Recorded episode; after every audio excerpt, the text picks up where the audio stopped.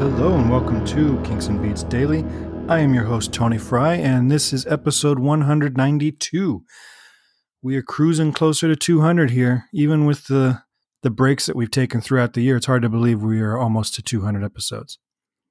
Today we are listening to a song called "Giving" by Dave Davies. It was released January 30th, 2007, on the album Fractured Mindz. And this album was recorded following Dave's stroke which we've talked about in previous episodes. Um, and that stroke left it real difficult or near impossible for him to sing or play guitar. So, in that respect, it's incredible how well put together this track is. Um, and in general, overall, the album is a very well put together song uh, album, and there's a lot of good stuff on it. But that said, I find the mix on this track almost unlistenable. Dave's double tracked vocals are way too loud in the mix and the guitar work, which is pretty driving, slow rock groove, is nearly drowned out. You know, you, you don't really get um, the impression that the the instrumental track and the vocal track are connected, and that's hard to do. I struggle with that when I'm recording music. Um, I struggle to make the vocals sound like because I'm doing it all on my own. You know, I'm almost always the only person on my recordings, with the exception of sometimes I have a, a drummer put down some drum work for me. Um, so it's all overdubs, and and it's it's very difficult sometimes to mix the vocals in a way that they're heard, but that they also feel like they're a part of the song because it's very easy to have the vocals sitting on top. And a lot of people will tell you some sound guys I've worked with have always said the vocals should be two times louder than the rest of the music, which I think maybe for live performance, although I don't agree with it there, but I can understand where you're coming from with it on a live performance. But on a record, that that rule does not need to apply.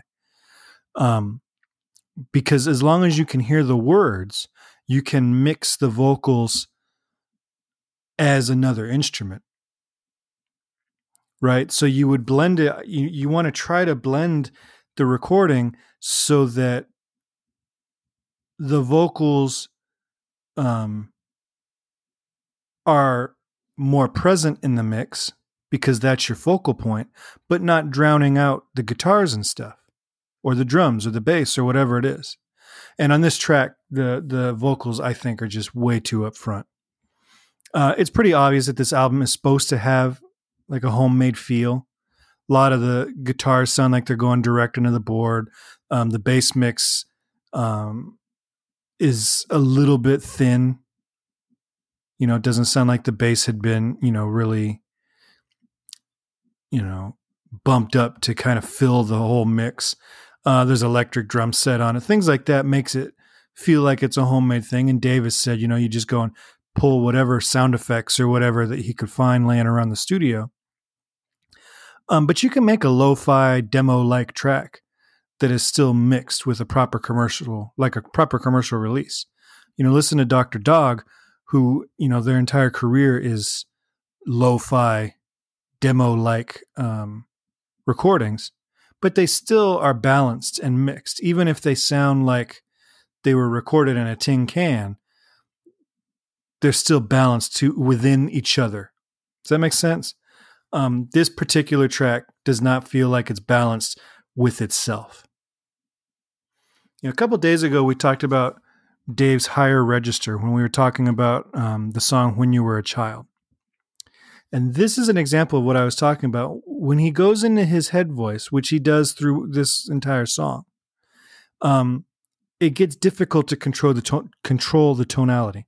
And this is true of a lot of people. Head voice is tough to control. I used to judge um, high school musical theater productions. So we'd go in and basically it was like the Tony Awards for for high school musicals. But in order for it to be worthwhile for the kids, we'd actually have to adjudicate, and I'd fill out like a twenty page report on all these aspects that I was adjudicating, whether it was the acting or the costumes or the lighting or the sound or whatever.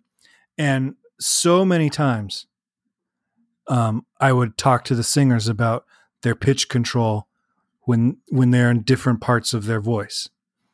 and and it's tough.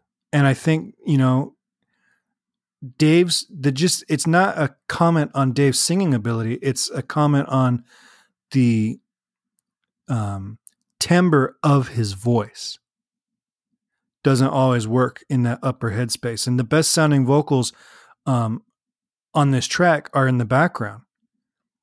You know, there's a there's a spot kind of in the middle of the track where he's doing like this mid range counterpoint vocal lines, and they're kind of, if I remember correctly, kind of hard panned on the headphones and it, his voice sounds really good there and his voice sounds really good throughout a lot of this album where he's singing in that more comfortable range um, but on this one i think double tracking it in that range so far up in the mix he's not really doing himself any favors on this.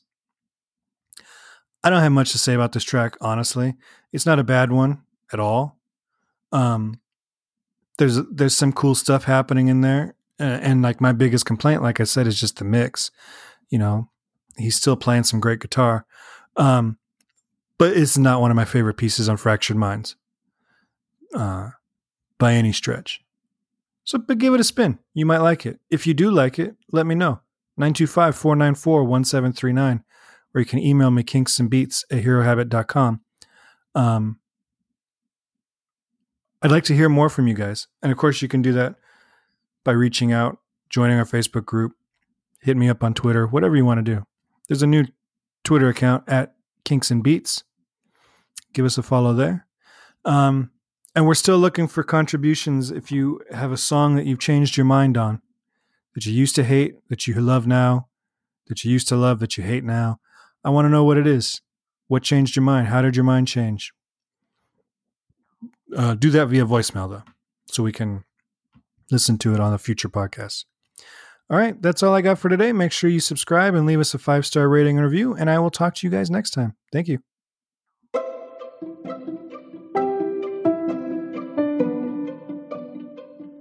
This podcast is presented by the Hero Habit Podcast Network. Swing by HeroHabit.com today to comment on this episode and poke around our growing database of sports and pop culture news, reviews, and collectibles. HeroHabit.com. Collect your heroes.